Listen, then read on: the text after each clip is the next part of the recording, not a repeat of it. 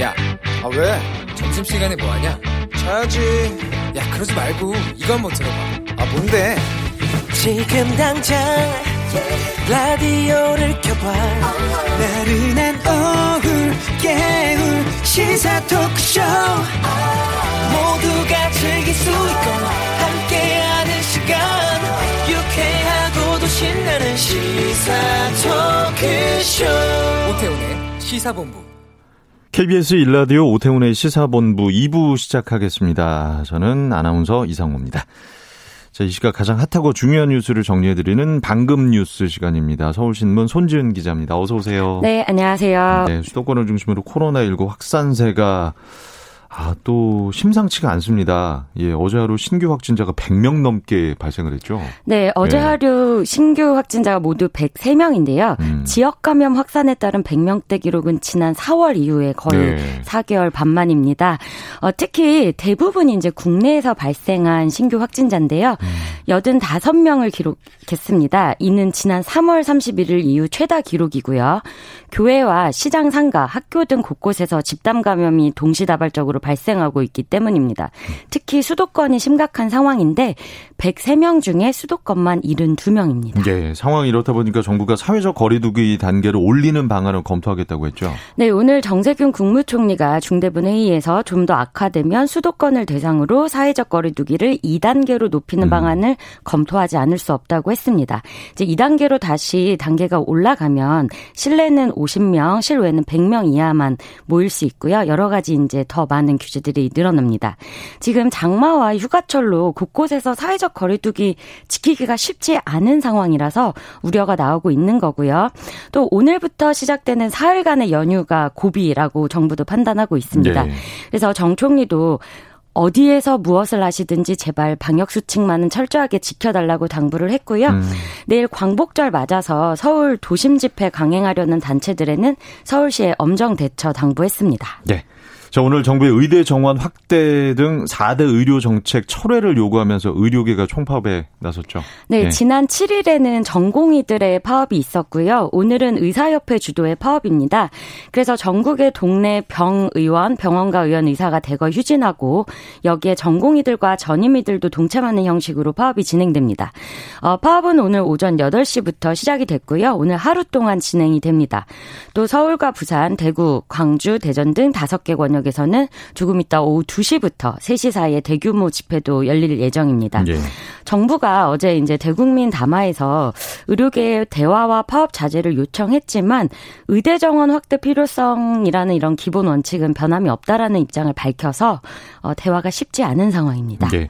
전공의 파업 과는 다르게 이번에는 개원의들의 휴진이 좀 많잖아요. 네. 예, 자칫 의료 공백이 생기지 않을까 우려가 되는데 현재 신고된 휴진율은 어느 정도나 되나요? 네, 어제 오후 2시 기준으로 전국의 의원급 의료기관의 24.7%가 해당 지자체에 휴진 신고를 했습니다. 예.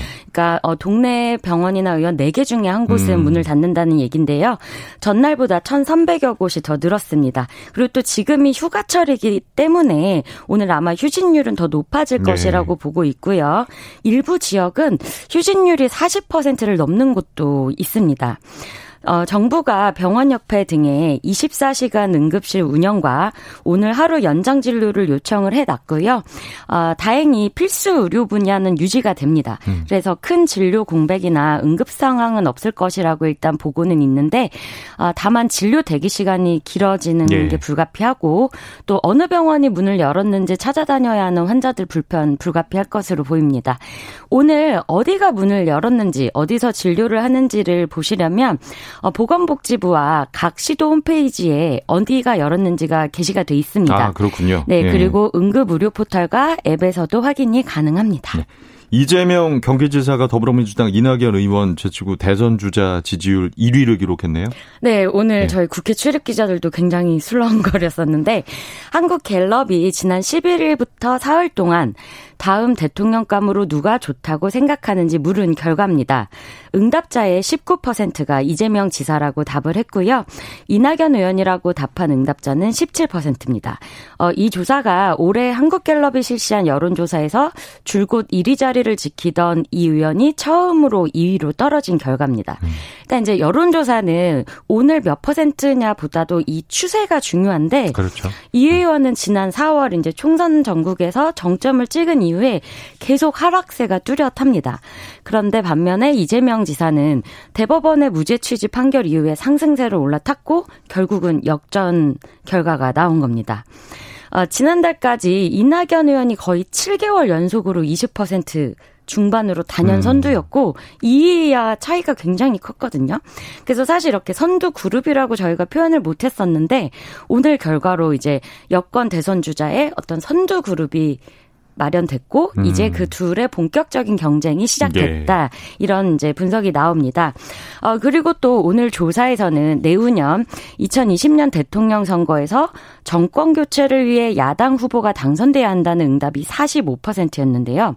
현재 정권 유지를 위해서 여당 후보가 당선돼야 한다는 응답보다 4%포인트가 많았습니다. 어, 그리고 이번 조사에서 범보수 대선 주자로 분류되는 윤석열 검찰총장이 10% 안팎 의 지지율로 3위를 기록했습니다. 음. 어, 이번 조사는 8월 11일부터 13일까지 전국 만 18세 이상 1,001명을 대상으로 한 조사고요. 표본 오차는 신뢰 수준 95%에 플러스 마이너스 3.1포인트 차입니다. 자세한 내용은 중앙선거 어, 심의위원회와 그다음에 한국갤럽 홈페이지에서 참고해 보실 수 있습니다. 네. 자, 여론조사 결과가 이렇게 재미있었던 적은 없었던 것 같아요. 네. 엎치락뒤치락. 자, 북한도 이번 그 장마 호수 홍수 피해가 아주 심각합니다. 그런데 오늘 김정은 북한 국무위원장이 어떤 외부 지원도 받지 말라. 이렇게 지시를 했다는 게 지금 또 보도가 됐네요. 네, 김정은 네. 북한 국무위원장이 노동당 정치국 회의를 열어서 수해 복구 방안을 논의했다고 오늘 아침에 조선중앙통신이 전했습니다. 이제 북한도 피해가 굉장히 심각한 것으로 음. 전해지는데 어 홍수로 주택 한 16,000여 세대, 그 다음에 공공건물 630여 동이 파괴되거나 침수됐다고 합니다. 또 농경지 피해가 남한의 두배 정도 달하고요. 주택 피해도 한네배 정도 달한다고 합니다. 그래서 유엔과 유럽연합 등 국제사회가 북한의 수해 대응을 지원할 준비가 돼 있다 이렇게 음. 의견을 밝혔습니다. 그런데 오늘 김정은 위원장이 이에 대해 거부 의사를 분명히 한 겁니다. 네. 이제 왜 거부를 했냐 어떤 이유를 들었냐면은 김 위원장은 이제 세계적으로 코로나19 상황이 악화되고 있다면서 홍수 피해와 관련한 그 어떤 외부적 지원도 허용하지 말라 이렇게 지시를 한 겁니다. 그래서 국경을 더 철통같이 닫아서 바이러스 유입을 아주 원천 음. 차단해라. 방역 사업을 집중해야지 외부 지원을 받을 수 없다. 이런 지시가 있었다는 보도 있었습니다. 예. 자, 어, 방금 뉴스 지금까지 서울신문 손지은 기자였습니다. 고맙습니다. 네, 감사합니다.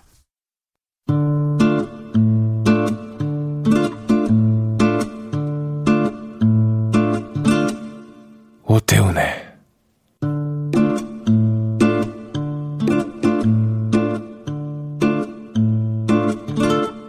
시사본부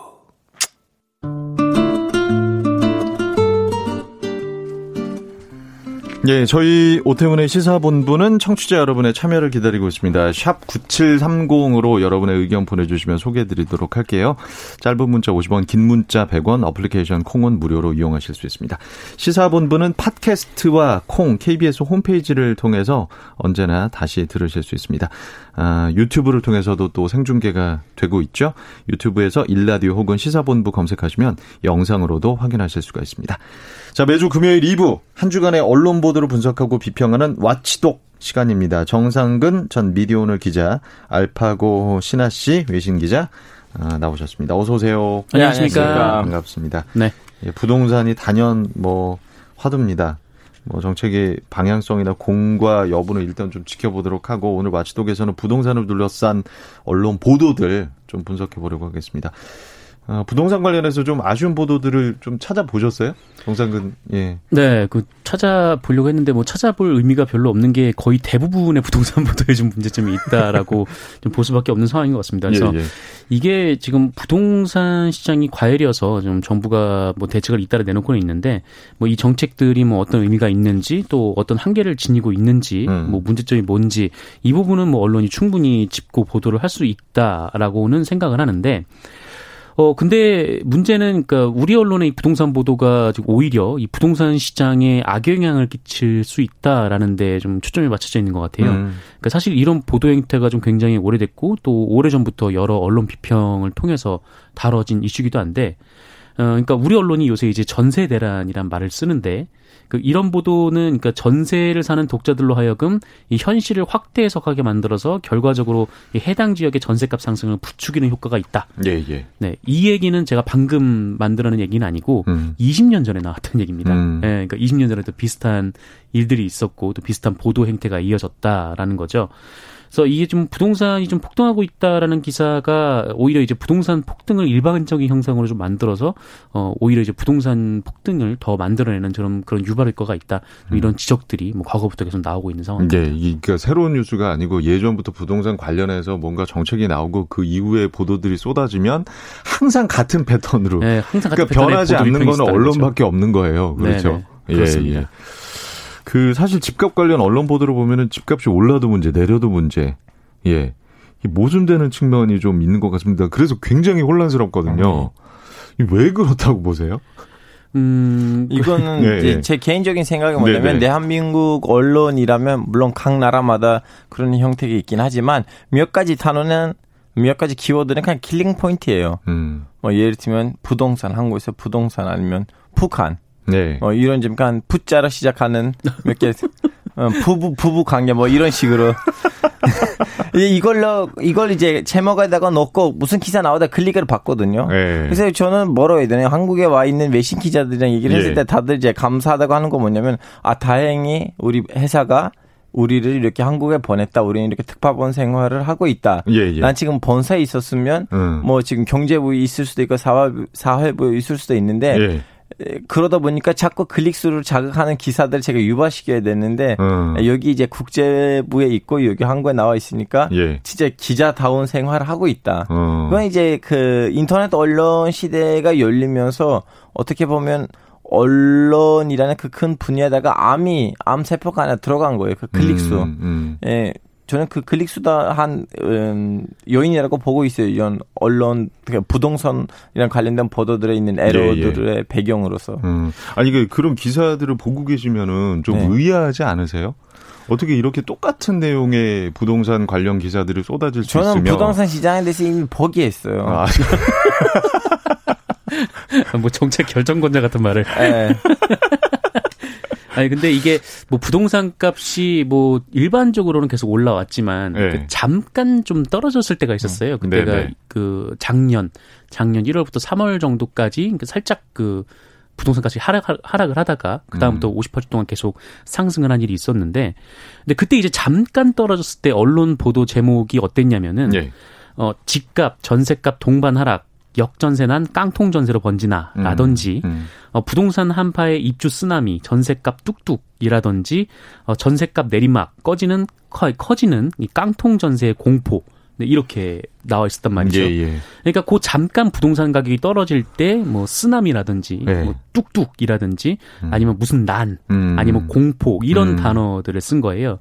근데 반면에 또 이 부동산 가격이 또 오르거나 전세값이 오르면은 또 공포라는 얘기가 또 아, 나오는 근데 거죠. 그 말이 맞는 게 뭐냐면 전세 값이 떨어지면 에, 집이 있는 사람들한테는 공포의 대상이죠. 그 거짓말 아니잖아요. 음. 근데 또 전세값 올라가면 우리처럼 집을 아직 구하지 못했던 예, 예. 집을 사지 못했던 사람들한테도 공포이고 그러니까 음. 이 부동산 시장이라는 게 양면성이 있는 거예요. 네. 그러니까 어떤 정책에 있어서는 뭐 어떤 분들에게는 좋은 영향이 있고 어떤 분들에게는 좀 안 좋은 영향이 있는 건데 계속 이제 안 좋은 영향을 받는 분들의 좀 공포감을 과대로 그렇죠. 부추기는 예. 단어를 사용한다는 게 제가 봤을 땐좀 음. 문제거든요. 그러니까 부동산 관련 기사들을 보면은 뭐 하나같이 임차인의 이번에 이제 임대차 3법 그 통과 이후에도 보도들을 보면은 보면은 마치 임차 그러니까 임차인들을 대변하는 것 같은 기사를 쓰고 있으면서도 막상 들여다보면 그게 결국에는 임대인의 편에 서서 네네. 기사를 쓰는 경우가 많습니다. 자세히 들여다보면. 그러니까 사실은 임차인들도 그렇고 임대인들도 그렇고 여러 가지 종류의 분들이 계시는데 네. 그거를 사실 그 틈새를 파고들어서 정확하게 디테일 있게 쓰는 기사들은 사실 보지를 못했어요. 저는. 음, 오히려 이제 네. 부동산 정책이 발표되기 전에 그런 보도들이 좀 있었는데, 예. 그러니까 지금 이제 전 세를 사시는 분들이 이 매년 집값이 급등을 하면서 전- 전세값이 같이 급등을 하고, 어, 그러면서 이제 1년에 몇 천만 원씩 음. 전세금을 올려줘야 된다. 예. 그런 보도들이 굉장히 많았어요. 근데 음. 어쨌든 이번 임대차 3법 중에 포함된 것 중에 하나가 어, 2 플러스 2라는 거잖아요. 그러니까 2년을 전세를 살면은 2년을 더 계약 연장을 할 수가 있고, 음. 어, 그때 이제 올라가는 상승폭은 5%를 넘지 못한다라는 얘기인데 어, 그렇게 되면 이전에 나왔던 보도에서는 그런 좀 그 집을 전세를 받으신 분들 예, 이분들 입장에서는 조금 나아진 상황이 되는 거잖아요. 근데 음. 이 얘기가 어, 갑자기 어떤 정책에 대한 발표 음, 이후에는 음. 전혀 나오지 않고 있는 음. 거죠. 아니 정책이 발표되고 나면은 좀 정책이 시행되고 뭐 하다못해 한 6개월이나 1년 정도 기다려줘야 되지 않습니까? 음. 그 부작용이. 나타나는 우리 걸 성격 급해요. 예, 아니, 그러니까, 아니, 그러니까 어떻게 보세요? 예, 신하 씨는 아, 일단 알파고라고 칭하시면 더 예, 감사하겠습니다. 아, 알파고 예, 예, 언론계의 알겠습니다. 알파고. 어, 예, 알겠습니다. 예. 이 강요하시는 거예요, 저한테? 아, 아니, 아, 저 이름이 원래 그건데요. 왜 아, 강요해요? 알파고 신하 씨 맞습니다. 이제 그, 방금 전에 그 질문을 다시 돌아가자면요. 에, 그- 그- 제 입장에서는 똑같은 음, 원인이에요. 음, 음. 이분, 에, 뭐, 종합 기사가 아니라면, 예, 예. 에, 완전히 좀 약간 국민의 알 권리를 좀 보증하자는 면에서 이렇게 길, 길고 이렇게 분석적인 기사가 아니라면 나머지 기사들 대다수가 아, 이제 뭐 얼- 포털 예, 사이트에서 우리 기사가 제일 위에 올라가야지 사람들 클릭한 데다가 집중을 해서 기사를 쓰는 거예요. 음. 그, 그리고 또 사, 사상적으로도 좀 약간 비판하고 싶거나 예, 아니면 예. 눈을 감고 지지하고 싶은 음. 정부가 있다면 또 그쪽 때문에 좀 그런 이유 때문에 기사 좀 방향성이 좀 이렇게 갔다 왔다 하고 그래요. 음, 그렇군요. 그러니까 부동산 현장을 발로 뛰는 취재가 있는지조차 저는 잘 모르겠어요. 음. 예, 현장에 가서 정말 진짜 그 임차인들 여러 임차인들의 얘기를 들어보고 네. 그거를 정말 기사로 써내는 건지도 사실 일단 첫 번째 의아스럽고 두 번째로는 극단적인 사례들을 참 발굴을 많이 해냅니다. 그러니까 네. 보통 서민들의 어떤 그 부동산에 대한 얘기가 아니라 예를 들면 뭐 신혼부부가 있는데 이 신혼부부가 어디 전세를 얻었는데 그 전세가 뭐 예를 들면 음. 대치동 예, 뭐 네, 도곡동 이런 데 전세 매물에 대한 것들을 분석을 해서 기사를 쓰더라고요. 맞아요. 예. 그냥 드라마다 그게- 찍을 때 부자들의 삶을 보여주잖아요. 그러니까 이게 대표성을 근데 심지어 사실은 그 기사를 쓰는 기자들의 입장인 건지 네네. 예. 왜 그런 사례들을 발굴하는 건지. 그러니까 모든 기자들이 다 그런 입장은 아닐 거 아니에요. 그렇죠. 뭐 다 그런 네. 입장은 아니고, 근데 좀 뭐랄까 이게 일종의 좀 관습처럼 아니면 습관처럼 음. 그렇게 기사를 쓰는 거예요. 뭔가 어떤 사례가 있으면 굉장히 좀 부풀려서 예, 예. 아, 뭔가 좀 유력한 사례 같은 것도 이제 끌어오면서, 그러니까 아까 말씀하셨듯이 뭐 이른바 이제 부동산 관련 세금을 올렸을 때 뭐 어디에 사는 뭐 A 씨는 뭐 올해 음. 뭐 100만 원 세금이 더 나와서 막 비명을 질렀다 뭐 이런 식으로 기사가 앞에 시작이 되곤 하는데 예, 예. 어, 보통 그런 경우에는 그 집값이 한 몇 억이 올랐을 정도의 어, 그 정도 이제 세금을 내는 경우들이 음. 많거든요. 그래서 이게 이제 좀 서민들하고 동떨어진 얘기인 거고. 근데 음. 계속 이런 식으로 좀 극단적인 사례를 좀 내세워서 좀 예. 눈을 자극하는 좀 음. 그런 제목을 붙여서 좀 이렇게 하는 게 좀 일반적인 보도 패턴이고 하여튼 그런 식으로 기사를 쓰는 게 좀 기자들한테 익숙하긴 한데 근데 문제는 일단은 그 자산이 좀 많고 그다음에 세금액이 좀 올라가야 되고 금액이 커야 뭔가 거기에서 오는 공포감이 더 어, 극대화될 것이라는 그런 기대감 때문인가요? 그러니까 선정성을 위해서 그런 사례들을 뽑아낸다라고 생각을 하실 수도 있습니까? 뭐 어떤 분들은 네. 이 정부 정책에 결국 이제 반대를 하기 위해서 뭐 굳이 네. 뭐 다른 사례도 있는데 뭐 극단적인 사례를 예. 찾아내는 거 아니냐라고 예. 하는 분들도 계시고 예. 어 사실 뭐 저 같은 경우에는 뭐 부동산 보도 외에도 자꾸 이렇게 뭔가 극단적인 사례를 활용하는 예. 보도들을 워낙 많이 봤기 때문에 좀 이게 어느 정도 좀 언론의 좀 습관성 태도도 아닌가라는 음. 생각이 드는 거죠. 네, 네. 사실은 언론의 관심사가 광고주인 건설사에 있기 때문이다. 예, 이런 말이 나오는데 음. 네네. 이거는 어떤 내용입니까? 그러니까 실제로 어 그 예를 들어서 그 기사형 광고라는 것이 요즘 많이 나오고 있죠. 예, 그래서 예. 이게 뭐 기사처럼 생겼는데 알고 보면 광고. 광고고. 네, 실제로 이제 어. 뒷광고를 이제 돈으로 받는 그런 경우가 있는데 어, 실제로 이 기사용 광고를 가장 많이 주는 업종이 통계상으로도 건설입니다. 음. 한 전체 광고 파이 한 30% 정도 되고 예. 어, 실제로 업체별로 봐도 그 2위가 이제 GS 건설이고 5위가 이제 대우 건설. 그러니까 상위권에 굉장히 많은 건설사들이 좀 포함돼 있어요. 근데 게다가 또 이제 신문들을 요새 잘 안 보시지만 이게 신문을 보시는 분들 같은 경우는 아실 텐데 어, 지면에 또 상당 부분이 또 분양 광고가 음. 많습니다. 그래서 음. 오늘만 해도 이 조선일보하고 중앙일보 일면이 분양 광고였어요. 음. 그러니까 일면이라면 가장 이제 그날의 중요한 광고인데 그 중요한 광고가 우리나라에서 발행 부수가 가장 많은 신문 1, 2위가 전부 네, 분양 광고였다는 점은 네. 좀 상당히 좀 네 어떤 현상인지 알 수가 음. 있는 상황이죠. 알파고 신하 씨, 그, 어, 그 이제 한국에 오시기 전에, 예. 예. 그 본국에 계실 때는, 그러니까 부동산 관련 기사들이 이렇게 많습니까? 아니 한국만큼? 이거 문제가 네. 뭐냐면 한국의 땅 덩어리 좁다는 거와 함께 예, 부동산 시장의 구도가 터키랑 달라요. 터키에서는 이렇게 뭐 부동산 시장이 일종의 투기 시장이 아니거든요. 한국에서는 음. 일종의 투기 시장이에요. 부동산하고 비트코인 차이점이 없어요. 예, 예. 사람들 단기 기간 안에 큰 수익을 음. 좀 때리려고 이 시장에 들어가요. 근데 터키에서는 나, 나 부동산을 샀는데 제가 투자했던 이 돈이 예, 이 예. 얼, 얼마 이후에 뭐 10% 5%만 올라갈 거지 어. 길게 올라가진 않아요. 이거 무슨 말 무슨 말이냐면 공급 문제가 없어요 터키는. 근데 한국에서 음. 공급 문제가 있어요. 음. 그래서 이, 이 부동산 시장을 진짜 불이를 뽑으려면 어마어마하게 집들 많이 지어주고 다음엔 이제 에, 공급 문제가 확실히 예. 없어지고 끊기면 예. 저는 부동산 가격이 떨어지지 않을까 음. 싶어요. 그러니까 한국에서는 참 독특한 게 이게 부동산이라는 말 자체에 이미 돈, 자산 개념이 네. 많이 지금 몰입이 돼 있기 때문에 이게 주거의 개념으로 바뀌지 않는 이상은 맞습니다. 계속 네. 나올 수밖에 없다라는 생각이 듭니다. 그러니까 주요 그 주요 언론사 포털 사이트를 이제 어, 그 언론사 홈페이지를 보고 뭐 계신 분들은 아시겠지만 그 경제란 아래쪽에 보면은 예, 또 부동산 관련 그 사이트가 따로 또 있더라고요. 네. 예, 매물도 이제 올려놓 있고 올려놔 있고 저는 그거를 왜 주요 언론사에서 해야 되는지 그 이유를 음. 모르겠던데 뭐- 그것도 좀 계속 부추기는 어떤 왜냐하면 그 부동산을 예. 매매할 수 있는 사람은 그 언론사를 읽고 있어요. 음. 관심이 많아요. 일단 네. 이 부동산 기사 같은 경우에는 관심이 많고 또 클릭 수가 또 상당히 높은 편에 속해요. 네. 그래서 실제로 뭐 언론사뿐만 아니라 이 포털에서도 각각 부동산 그렇죠. 섹션이 섹션이 네, 있죠. 메인 화면에 네. 잡히도록 나와 웬 있어요. 유튜브에 안 나와요? 왜냐면 유튜브를 음. 보는 젊은이들 부동산 살 수 있는 돈이 없어요. 음. 네, 근데 어쨌든 이 유튜브에서도 어쨌든 뭐 많은 분들이 부동산 컨텐츠 올리고 있고 네. 또 조회수도 보니까 뭐 나름 높은 것들도 꽤 있더라고요. 그래서 그만큼 관심이 많은 게 사실 우리나라 사람들 입장에서 이 부동산이 그 전 재산인 경우가 상당히 많거든요. 그렇죠. 네. 이분들 입장에서는 뭐 가벼운 기사 하나 뭐 그냥 뭐 어떤 정책 하나가 굉장히 뭐 본인의 음. 일생에 큰 영향을 주는 일일 텐데 근데 이런 상황에서 언론에서 좀 뭔가 이제 정책의 부작용에 대해서 설명할 수 있지만 굳이 그 설명을 하는 것이 뭐 공포라는 단어를 쓰면서 설명을 해야 되는가 예, 예. 네, 이렇게 좀 불안한 심리를 더 자극을 해야겠는가라는 음. 데 대해서 좀 회의적인 거죠. 예.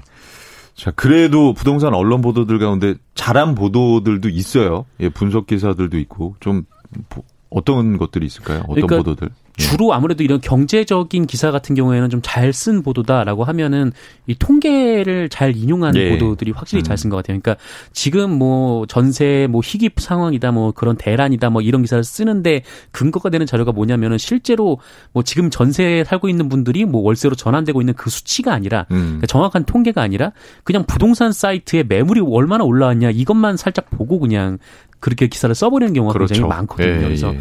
어, 보통 그 그래서 이제 뭐 부동산을 포함해서 경제 기사에 잘 쓴 것들은 대부분 통계를 잘 인용을 음, 하는 거고 통계. 이 음. 통계가 나오려면은 어느 정도 그 조사가 광범위하게 이루어져야 되고 또 시간도 어느 정도 좀 기다려야 되는 좀 그런 상황이 있는 거죠. 비슷한 부동산 구도를 갖고 있는 나라 나라랑 비교한다든가 예, 예. 수도 있죠. 일본이나 네. 홍콩이나 그렇죠. 미국, 예. 예. 뭐 대도시의 부동산 정책들이 어떻게 예. 나오는 것인가.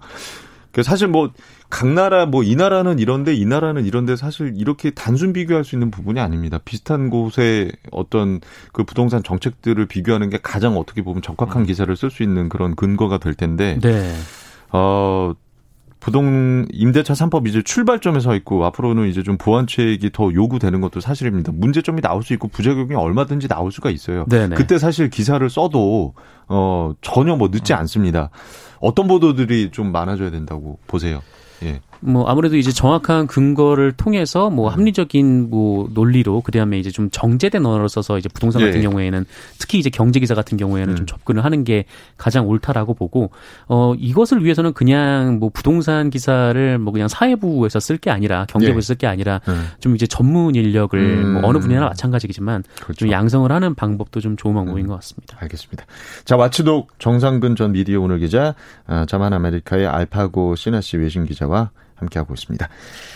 자, 이번 주 가장 또 화제가 됐던 주제인 것 같습니다. 뒷광고, 어, 또 질타하는 언론 보도들 있었죠? 네. 예. 뭐 조선비즈 같은 경우에는 뭐 줄줄이 민낯 드러낸 유튜버들 뒷광고 논란이요 거짓말까지 뭐 이런 제목의 보도를 내기도 했고 이 채널 A는 뉴스 중에 그 이들을 믿고 지갑을 열었던 수많은 구독자들은 음. 뭐 얼척이 없습니다. 이제는 이들의 꼼수를 못 본 척하지 않을 겁니다. 이렇게 질타를 하기도 했고요. 뭐 그 외에 여러 매체들이 뭐 문매라던가 뭐 비난 쇄도 뭐 이런 표현을 쓰면서 음. 또 이런 좀 유튜버들의 뒷광고에 대해서 잘못을 또 지적하기도 했습니다. 근데 언론이 이걸 비판할 자격이 있는지 모르겠어요. 그렇죠. 네. 아니 근데 그왜 유튜버들의 얼- 언론에서 그게 대상이 됐냐면 유튜버들이 자기네 구독자들로부터 어마어마한 큰 비판을 받았어요. 음. 아 내가 너한테 너를 이렇게 구독을 했고 댓글도 올리고 좋아요도 하고 다음에는 이제 가- 그 일부 유튜버들은 유료이거든요. 그렇죠. 돈을 주시거든요. 네. 우리가 너를 지금 이렇게 하고 있는데 음. 너 왜 가서 광고를 받고 우리한테 얘기를 하지 않느냐. 음, 음. 왜냐면 유튜버들하고 유튜버들 시청자들 사이에는 좀 약간 그런 의리 관계가 있거든요. 음. 근데 일부 유튜버들이 유명한 유튜버들이 이런 의리 관계를 무시했기 때문에 예. 에, 마지막 2주 동안 음. 한국 유튜브 시장에서는 이런 좀 약간 뒷광고의 이슈였어요. 음. 그래서 이, 지금 유튜브에서 이런 거 이슈인데 한국 언론이 이걸 눈을 감을 수가 없어요. 무조건 이것도 실어줘야 되고 음. 이것도 보도해줘야 되는데 근데 보도하는 과정에서 이걸 어떻게 보도하느냐가 문제죠. 예, 예. 음. 그러니까 뭐 유튜버들의 이 뒷광고가 좀 문제가 있다라는 점에 대해서는 뭐 누구나 공감할 수 있는 걸 텐데 이제 문제는 어 언론이 이제 그거를 이제 질타할 수가 있나라고 싶을 정도로 언론도 사실은 뒷광고가 그렇죠. 굉장히 많다. 네. 아니, 사실 유튜버들이 했던 거 큰 실수가 아니었어요. 왜냐하면 웬만큼 모든 유튜버들이 BPL 받아요. 근데 음. 문제가 뭐냐면 일부 유튜버들이 아 시청자 여러분 내가 니네들 덕분에 살고 있어. 니네들이 주는 그런 좀 지원금 덕분에 나 그래서 거- 광고가 없어도 돼요. 이렇게 하는데도 했기 때문에 비판을 받았는데 음. 유튜버들이 BPL 받으면 뒷광고 받으면 문제가 아니에요. 내가 뒷광고 안 받다 안 받겠다고 선언하고 난 다음에 받으면 문제이거든요. 그렇죠, 그렇죠. 예. 그거는. 예. 음, 음. 뭐 어쨌든 뭐 뒷광고, 같은 광고면은 이제 광고라고 솔직히 얘기하는 게 가장 그렇죠. 뭐 좋은 방법인 예. 건데, 네, 이- 어쨌든 그거는 이제 언론도 똑같다라는 거죠. 음, 네. 음. 그 논란 사례를 좀 몇 가지 짚어주세요. 예. 음, 뒷광고 논란 사례. 그러니까 좀 아까 말씀드렸던 이제 기사형 광고 예. 굉장히 좀 많죠. 근데 음. 이거는 이제 광고라는 표시가 안 돼 있고 그 기자 이름, 그러니까 byline이라고 하죠. 그 기사 기자 이름까지 써놓고 마치 이게 실제로 기자가 어떤 좀 음. 객관적인 시선을 통해서 쓴 기사인 것처럼 어, 그렇게 해서 돈을 받는 경우가 굉장히 좀 많죠. 어, 심지어 뭐, 어, 건당 한 10만원에서 30만원의 그 업체 보도 자료를 그대로 기사로 만들어서 포탈에 전송하는 행위들도 있었는데, 좀, 좀 재밌는 얘기인데 어떤 일이 있었냐면은, 이 한겨레 21 기자가, 어, 그 조윤영 기자라고 하는데, 그 이분이 어, 자신을 이제 조윤영 친환경 화장품 업체 페이크 대표, 이렇게 써가지고 언론에 이제 보낸 거예요. 그 아. 돈을 줄 테니까. 예, 예. 이거를 이제 기사로 만들어서 달라 보도자료를 네네. 보냈는데 예. 그대로 포털에 실렸습니다. 그러니까 페이크 대표라는 말이 하나도 걸러지지 않고 그대로 포털에 실제로 실린 거예요. 그래서 그거를 예. 한겨레 21에서 기사로 썼던 경우가 있는데 어쨌든 뭐 이런 식이라는 거죠. 그러니까 굉장히 어떤, 네. 허술하군요. 어떤 아, 아무런 네네. 검증 없이, 검증도 없이. 이 광고 콘텐츠를 마치 신뢰감 있는 기사인 것처럼 음. 한겨레 쓰는 경우가 21 있다라는 기자가 거죠. 왜 이렇게 선배들을 민폐하게 만들었냐 진짜 의리가 없냐 해외 언론에서는 뒷광고가 없습니까? 아니 해외 언론에서는 그 기사 형태의 광고 예.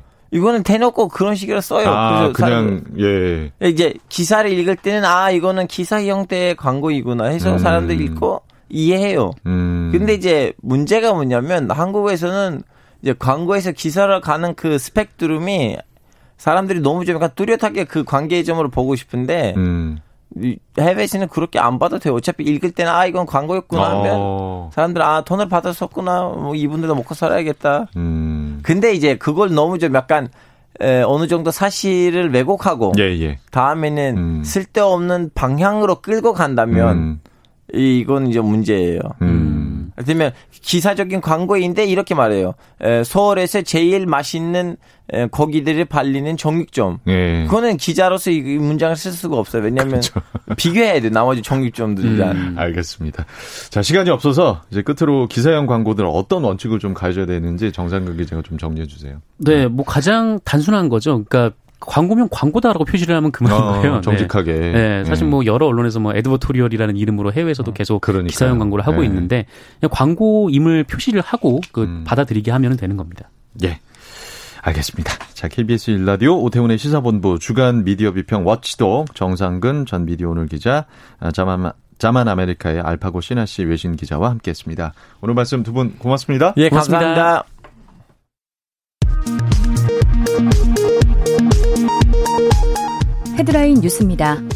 방역당국이 이틀 새 13명의 확진자가 발생한 서울 성북구 사랑제일교회에 대해 시설 폐쇄 조치를 내리고 교인 등 1,897명에게 신속한 검사를 요구했습니다. 용인 우리 제일교회 관련 확진자도 증가 추세입니다.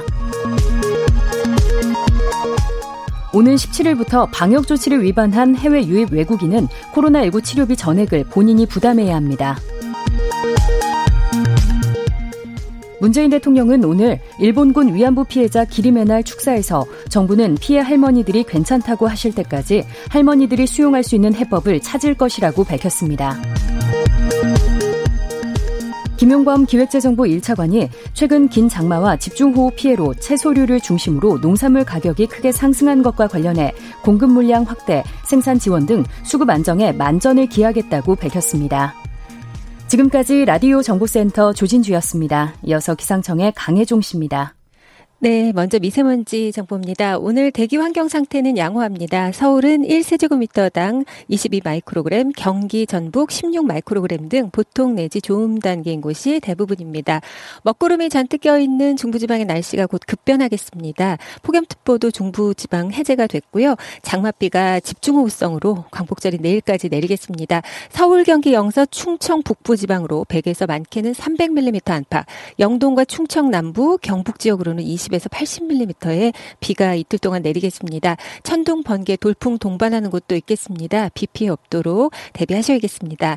오늘 구름 많이 낀 가운데 호남 내륙으로는 5에서 40mm의 소나기가 지날 걸로 보이고요. 폭염이 기승을 부리겠습니다. 오늘 대구 36도, 서울은 27도까지 오르겠습니다.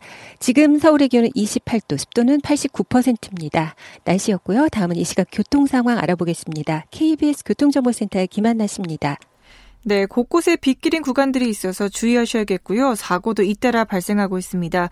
중부고속도로 하남 쪽으로 대소분기점 부근 2차로와 갓길에 대형 화물차 관련 사고를 처리하고 있습니다. 이 여파로 6km 정체되고 있고요. 이후로 중부 3터널 부근에서 진행하는 작업으로 경기 광주 분기점 2km 속도 떨어집니다. 통영 대전 간 고속도로 대전 쪽은 함양터널 부근 2차로에서 화물차 단독 사고가 발생했고요. 이후로 서상 부근 3차로에는 고장난 화물차를 처리하고 있습니다. 있습니다. 경부고속도로 서울 쪽은 서울 시내 구간입니다. 서초 나들목 부근에 고장차가 5차로를 막고 서 있어서 차선 변경에 유의하셔야겠고요. 이전에는 남사 부근 3차로에 낙하물을 처리하고 있습니다. 또 논산 천안간 고속도로 천안 방면으로 정안 나들목에서 차량 터널까지 긴급 보수 작업을 하고 있어서 4km 속도 떨어지고 있습니다. KBS 교통정보센터였습니다.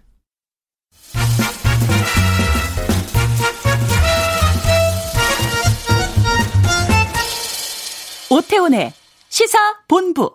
내일은 광복절 75주년을 맞이하는 날입니다. 다시 맞이하는 광복절. 우리는 어떻게 기억하고 기념해야 할까요?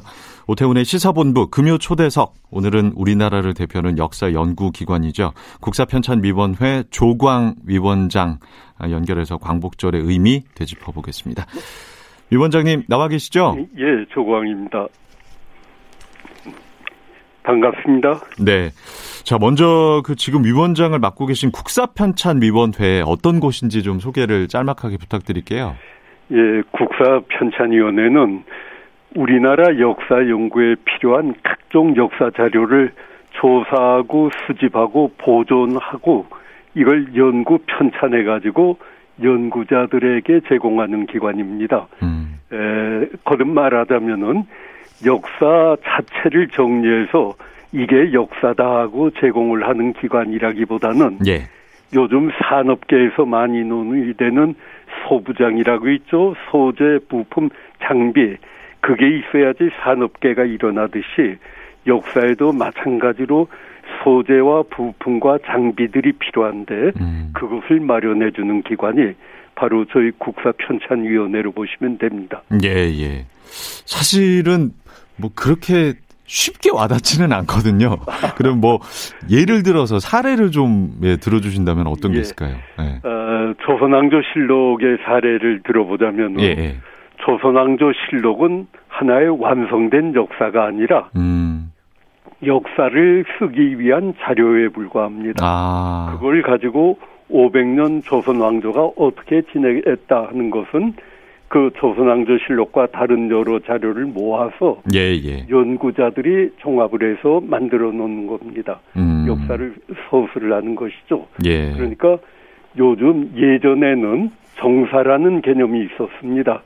국가에서 이게 올바른 역사다 하고 정사를 정해줬지만은 그건 봉건 시대의 일이고 음. 현대 사회에는 정사가 없거든요. 예, 예. 여러 다양한 의견을 존중하는 음. 사회니까 그 정사가 만들어지는 대신에 그 여러 다양한 의견을 낼 수 있도록 역사 연구 자료를 정리 제공해 주는 데가 바로 국사편찬위원회입니다. 그렇군요. 그러니까 조선왕조 실록을 그냥 언뜻 듣기에는 이것 자체가 역사라고 생각을 할 수가 있는데 이건 어디까지나 역사를 서술하기 위한 아까 말씀하신 이제 뭐 소재, 예. 부품, 장비 중에 하나다. 예, 아, 예. 이렇게 이해를 하면 되겠군요. 예, 예. 어, 예. 그래서 그 소부장을 네. 튼튼하게 해주는 데가 예. 바로 저희 기관입니다. 알겠습니다. 예. 내일이 광복절 75주년이 되는 날입니다. 음, 광복절의 의미 좀 되새겨 주신다면요? 예. 에, 75년 전에 바로 우리나라가 해방이 됐습니다. 이 해방은 독립운동가를 비롯한 전 민족이 염원했던 바이죠. 그러니까 이러한 독립운동가의 노력과 민족적 염원이 합쳐져 가지고 불가능이 현실로 바뀌어진 사건입니다. 그런데 독립은 이루어졌지만 해방은 됐지만은 분단의 극복과 민주복지국가 건설이라고 하는 과제가 우리한테 놓이게 된 것입니다. 특히 민족사적으로 보자면은 에, 이 통일로 가는 과도기에 우리가 놓여 있는 것 같습니다. 해방과 함께 분단 75년이 되었다는 것입니다. 그런데 여기서 우리가 75주년을 맞이해서 생각을 해야 될 건 바로 적어도 7세기 중엽 신라가 삼국을 통일한 이후부터 우리는 천 몇백 년 동안 하나의 역사 공동체를 이루어 왔다는 것이죠. 예. 지금은 남과 북이 따로 역사 공동체를 만들고 있지만은 음. 분단된 이 역사 공동체를 다시 하나로 역사 하나의 역사 공동체로 바꾸어 나가야 된다는 책임을 확인할 수 있는 거가 음. 바로 광복절 75주년이 아닐까 생각이 됩니다. 알겠습니다. 예. 아, 광복절이니만큼 일본과의 관계를 또 얘기하지 않을 수가 없습니다. 한일 관계 아시다시피 지난해부터 지금까지 그야말로 최악의 상황으로 치닫고 있거든요. 어떻게 보고 계세요? 에, 한일 관계 문제는 근본적으로 양국의 과거사 문제라고 생각이 됩니다. 과거사의 원인이 있는 문제죠. 일본이 조선을 식민지 지배를 했고 그 식민지 지배가 강압적이고 불법적인 지배로 우리는 보고 있습니다. 그리고 또한 일본이 남북으로 분단된 오늘의 우리 상황에 대해서도 책임을 느껴야 되지요. 왜냐하면 남북 분단은 일본 제국주의가 패망을 하고 일본 군대의 무장 해제를 위해서 38선을 경계를 해서 남북으로 나뉘게 된 거 아닙니까? 예. 그러니까 분단 상황 자체도 일본의 책임이 있는 역사적인 문제입니다. 그러니까 이 역사적인 문제에 대해서 진실되게 그 근원을 파헤치고 사과를 하고 그리고 앞으로의 새로운 역사를 쓰기 위해서 노력을 해 나가야 될 겁니다. 이러한 사례는 2차 세계대전을 일으켰던 독일이 폴란드라든지 체코슬로바키아라든지 하는 주변 국가에 대해서 그들이 보여준 태도와 태도에서도 확인이 되는 것입니다. 우리도 바로 그러한 이 진지한 자세를 가질 때 한일 관계의 진정한 음, 측면이 드러날 수 있고 양국은 우호와 평등, 평화를 지향하면서 나갈 수 있으리라 생각이 됩니다. 예, 예, 알겠습니다. 예. 자, 오태훈의 시사본그 금요 초대석 오늘은 국사편찬위원회 조강 위원장과 광복절의 의미에 대해서 얘기 나누고 있습니다. 지금 한일 간의 가장 큰 이슈 중에 하나가 강제징용 배상 문제입니다. 사실 우리가 강제징용, 강제동원이라는 말을 많이 들어보긴 했는데 실체에 대해서는 구체적으로 잘 모르는 경우가 많은 것 같거든요. 지난 2월에 국사편찬위원회에서 일제의 강제동원과 인천 조병창 사람들이라는 증언집을 출간했더라고요. 당시 예. 강제동원 피해자를 직접 만나서 들어본 어, 진술을 어, 실었는데 책으로 엮으신 거죠, 그걸? 예, 맞습니다. 네. 에, 문자로 기록이 된 게 가장 중요한 역사 연구 사료입니다. 그러나 문자 기록만이 사료의 전부가 아니죠. 사람들이 가지고 있는 기억이 어떤 의미에선 더 정직하고 더 좋은 사료입니다. 예. 이 강제동원 문제는 바로 그것이죠. 강제 동원되었던 분들이 에, 기억을 한 것을 저희가 구술사로 받아 정리를 한 겁니다. 오랄 히스토리라고 하죠. 음. 그 본인들의 경험을 직접 예, 에, 체록을 해서 그 12명의 경험을 가려 뽑아 책자로 간행을 한 겁니다. 음.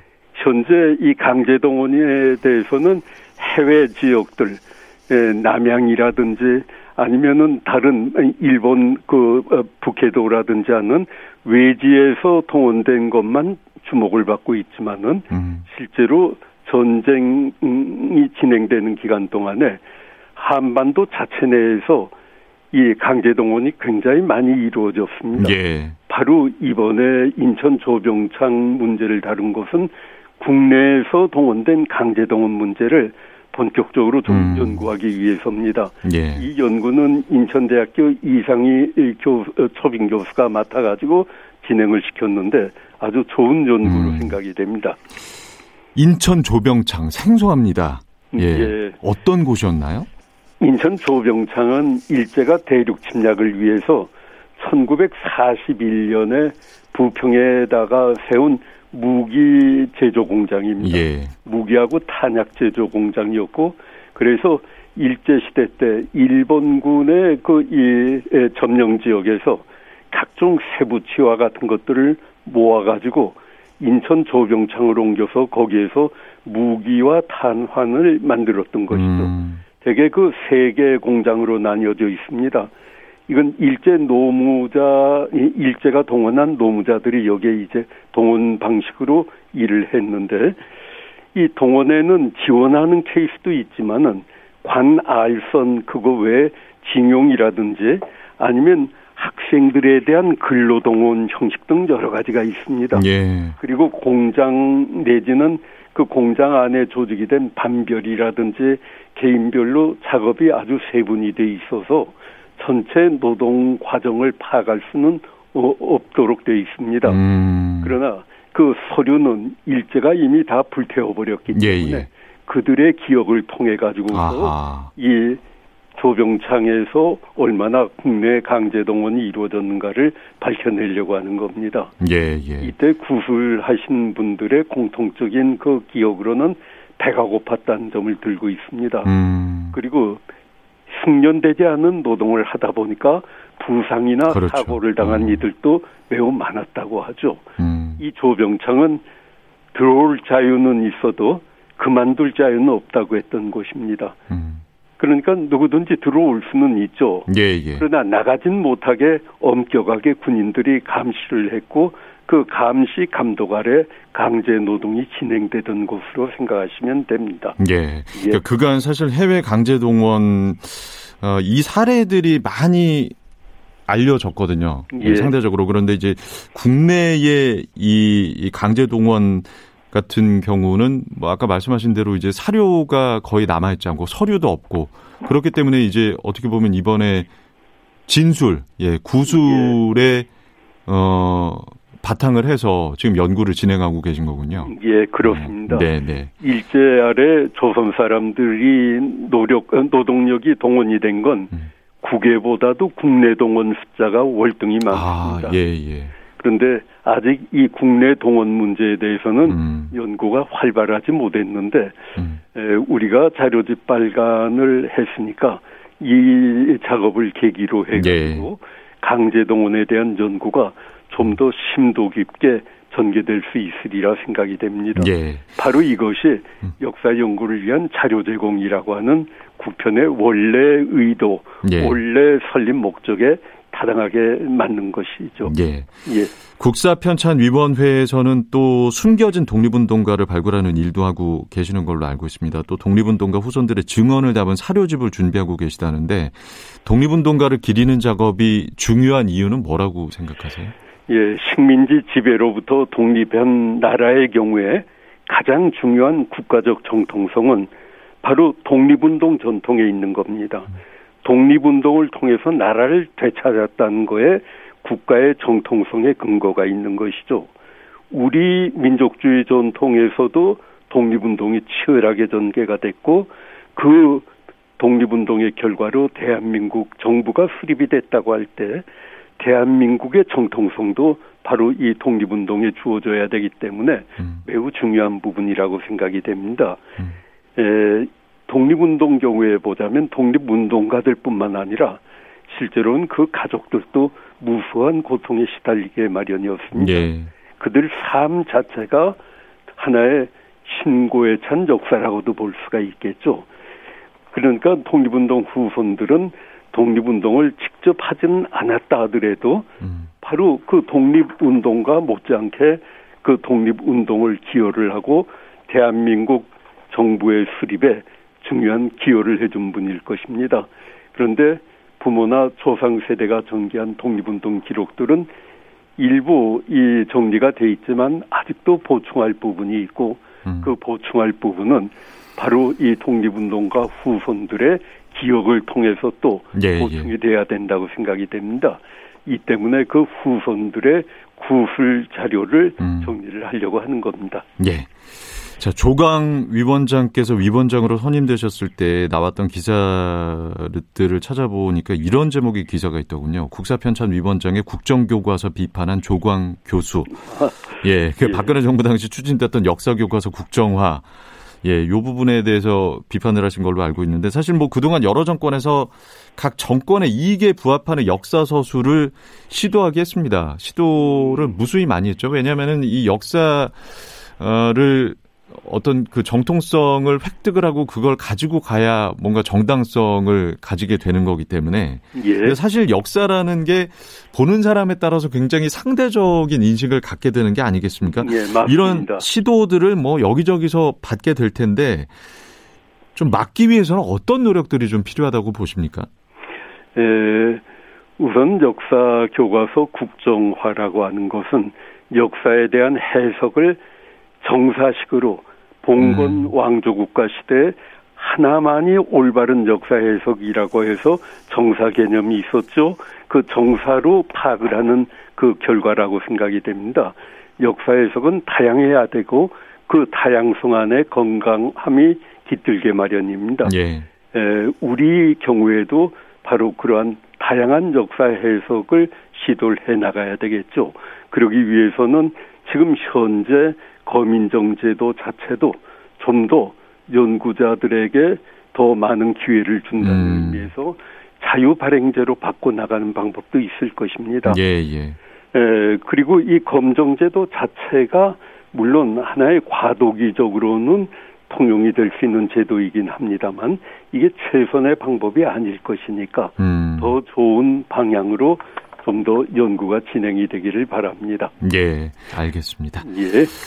그렇다면은 사실 지금 음 역사를 배우고 있는 학생들에 대한 역사 교육 이게 정말 중요할 것 같습니다. 예, 정사의 네. 바탕을 둔 어, 어떤 어떤 한 지점의 역사가 어, 정설이다라는 거를 이렇게 강요하기보다는 예. 그렇기 때문에 아마 여지껏 아 역사는 정말 외워야 하는 것 어, 예. 그리고 다른 해석이 가능하지 않는 것 이런 그 생각들이 좀 지배적이었거든요. 역사 네. 교육이 좀 어떻게 이루어져야 한다고 보시는지요? 예, 역사 교육이 매우 중요하다고 생각이 됩니다. 에, 역사라고 하는 것 자체가 과거의 사건과 그 사건에 대한 해석의 결합입니다. 해석은 언제나 변합니다. 음. 현재가 변하는 것이기 때문에 해석은 변하지만은 과거의 사건은 변하지 않는 걸로 보고 있습니다. 예, 예. 그러니까 과거의 사건을 부인하면 안 되는 거죠. 음. 그러나 그 해석 자체는 하나로만 돼서는 그것은 비판 의식이 완전히 말살당하는 겁니다. 그렇죠. 예. 역사 교육 자체도 비판 의식을 키우는데 이 중요한 목적이 있는 것이죠. 음. 그런데 요즘 역사는 그냥 암기 과목화되고 있는 것 같습니다. 음. 그러나 많은 역사 교육자들이 노력을 하고 있음에도 불구하고 아직까지도 암기 과목화라고 하는 것을 피하기가 어려운 상황입니다. 그런데 앞으로 우리 역사 교육계가 나가야 될 부분은 단순히 지식 획득의 목적을 두지를 않고 그 지식을 기초로 해서 비판 의식을 키워나가고 그리고 삶의 지혜를 다져나가는 그러한 학문 세계로 학생들을 이끌어야만 되리라고 생각이 됩니다. 예, 예. 이 작업은 외국의 경우를 보자면 우리도 충분히 해낼 음. 수 있는 작업이라고 믿습니다. 알겠습니다. 예. 자, 위원장님 임기가 내년 3월까지인 것으로 알고 있습니다. 이제 예. 반년 조금 더 넘, 남았는데 임기 마치시기 전에 꼭 마무리하고 싶은 일이 있으실까요? 음, 지금 제가 맨 처음에 말씀을 드린 거하고도 관련이 되는데요. 이제 우리나라의 역사 사료를 준비하는 게 무엇보다도 중요하다고 했습니다. 예. 그런데 특히 분단된 국가의 역사 사료를 하나로 정리 제시를 해주는 작업이 지금 현재 저희가 추진하고 있는 주요 사업입니다. 예, 분단된 국가 남쪽의 자료와 북쪽의 자료 모두 다 포함합니다. 음. 특히 북한에 대한 이해를 위해서는 북한의 역사를 우리는 객관적으로 이해를 해야 됩니다. 예, 예. 그래서 그 북한의 역사도 우리 현대 한국사 범위 안에 포용을 할때 음. 비로소 우리에게는 하나의 역사 공동체라는 의식이 더 다져질 것입니다. 그래서 북한 현대사 사료를 비롯해서 우리 대한민국 현대사 사료 등등 이 정리하는 작업을 위해 저는 이제 마지막 임기까지 예. 노력을 할 예정입니다. 알겠습니다. 예. 예. 자, 마무리 잘 하시길 예, 기원하고요. 예, 아, 끝으로 위원장께서 좀 추천해 주시는 노래를 좀 같이 들어보고 싶습니다. 오늘 어떤 노래 좀 선택을 하셨는지 궁금한데요. 예, 예. 제가 노래를 몰라서 예, 좀 당황스러운 질문이신데요. 그러나 역사가 추구해야 될 가장 궁극적인 목표는 평화입니다. 예. 그러면 반전과 평화하고 관련된 노래를 하나 골라봐야 된다고 생각이 되는데 예. 예, 존 레논이 한 Imagine이라는 아. 노래 있죠. 네, 네. 이 노래가 어찌 보자면 민족의 화합과 역사적 이 동질성 회복의 의미를 되새, 에, 에, 되새길 수 있는 노래가 아닐까 음. 그런 생각이 듭니다. 음. 그래서 광복절 75주년을 기념을 해가지고 이존 레논의 이매진을 한번 더 듣고 싶습니다. 알겠습니다. 예. 예. 자, KBS 일라디오 오태훈의 시사본부 금요초대석 오늘은 국사편찬위원회 조광 위원장과 말씀 나눠봤습니다. 감사합니다. 감사합니다. 네, 금요일에 오태훈의 시사본부 오늘 내용은 예, 여기까지 전해드리겠습니다. 한 주 동안 예, 이상호 아나운서와 함께 해주셔서 감사드리고요. 다음 주부터는 다시 오태훈 아나운서가 여러분 찾아갑니다. 고맙습니다.